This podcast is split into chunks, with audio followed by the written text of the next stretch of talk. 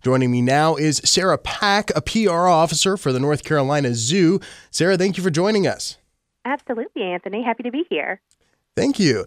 Um, so, I, as we're nearing in on the end of the year, I understand you guys have had some significant milestones in 2023. Can you share a little bit about that?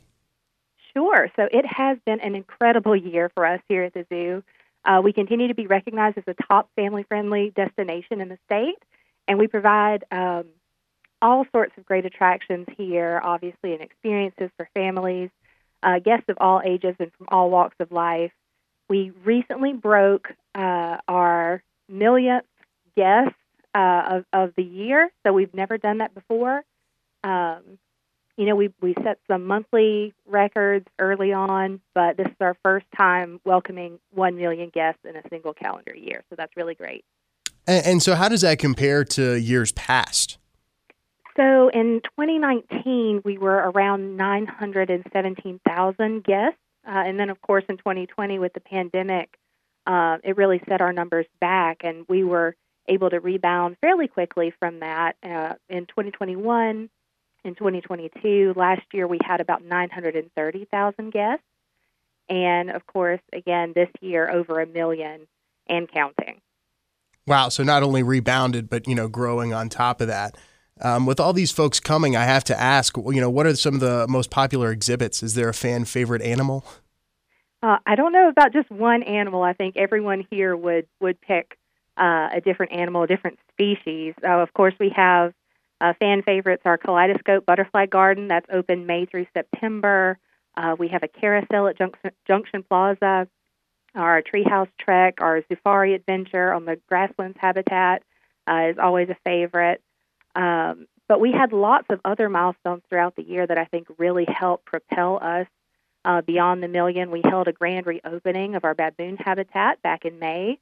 Uh, we also celebrated dozens of baby births. I'm sure you heard about some of those this year. Uh, many of those were also critically endangered species, like the red wolf. So uh, we had sandcat kittens, our Bettong joey, chimps, Virgin Island boas, uh, puffin chicks, also known as pufflings.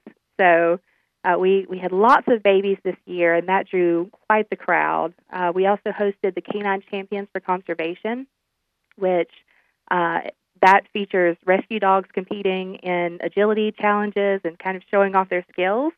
And that helped raise funds for conservation to help save other animals. And I know that that was something that was a real hit with audiences and our staff. I personally loved it. I brought my family to several shows uh, and they will be coming back in 2024. So from uh, Memorial Day weekend through Labor Day weekend.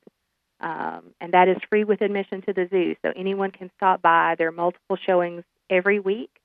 And uh, the dogs love it, the guests love it. So I hope anyone out there listening uh, definitely considers that for next year.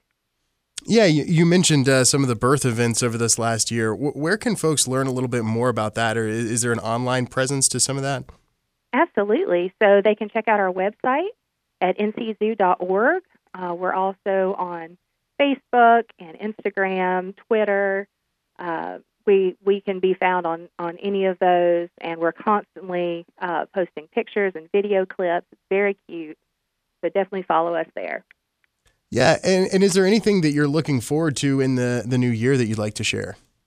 Oh, for sure. So 2024 is actually a really important year for us. We will be celebrating our 50th anniversary, or our golden anniversary, and that will be a year long celebration. Uh, so we'll be recognizing guests throughout the year. We'll have some fun challenges for those with more of a competitive spirit. Uh, we'll also be unveiling some new artwork and sculptures later in the year. So for those uh, who want to come out on our birthday, we'll uh, be uh, turning 50 in August. That is our birthday month. Uh, we'll also be rolling out a new website design, a new interactive app, which is great uh, for accessibility and for guests who may have uh, disabilities. Uh, we're also still working on our Asia expansion, which uh, will be open to the public in 2026. So that is our first major expansion at the zoo since 1994.